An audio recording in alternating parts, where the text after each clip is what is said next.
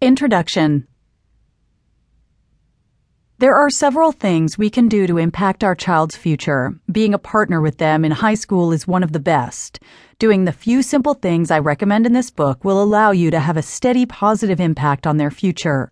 Teaming up with your child for high school and being a partner in their weekly successes or failures will be one of the last real hands-on things you will be able to do with them.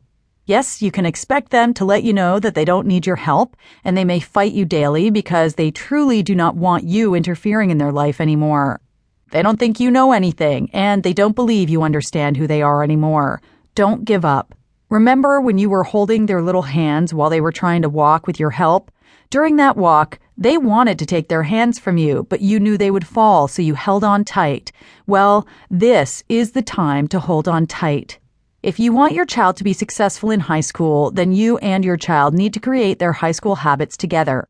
You are possibly confused when I include you in this process. Being a good student really is like when your child first started walking. If your child is not a naturally good student, then you will need to hold their hand longer than they really want you to.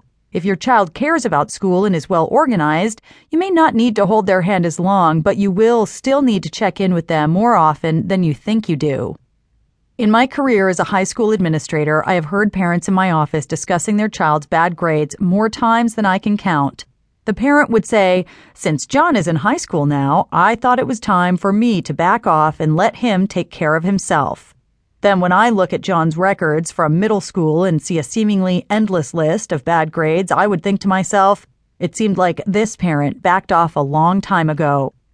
Normally, the only training we get in our life about parenting is from our parents, and not all of us had good parenting teachers when we grew up.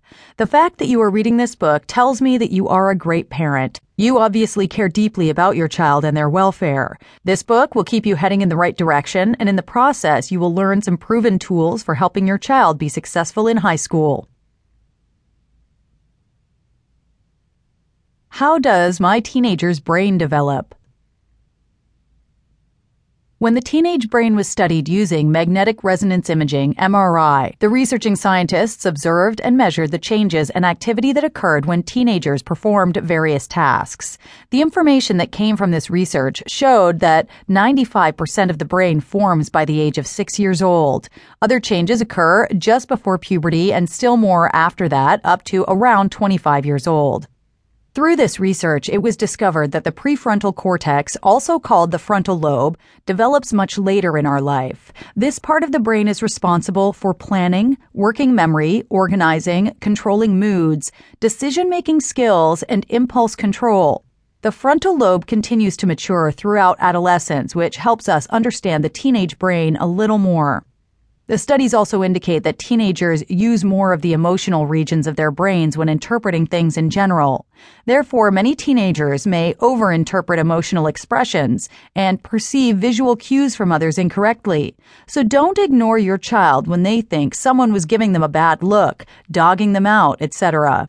While this may, of course, actually happen among teenagers, sometimes this is just assumed, and sometimes the person was not even looking at them. These are the times we will have to explain to them the many differences of people's expressions. We will need to give them examples or show them how a person can look at someone else even when it may seem like they are looking at them.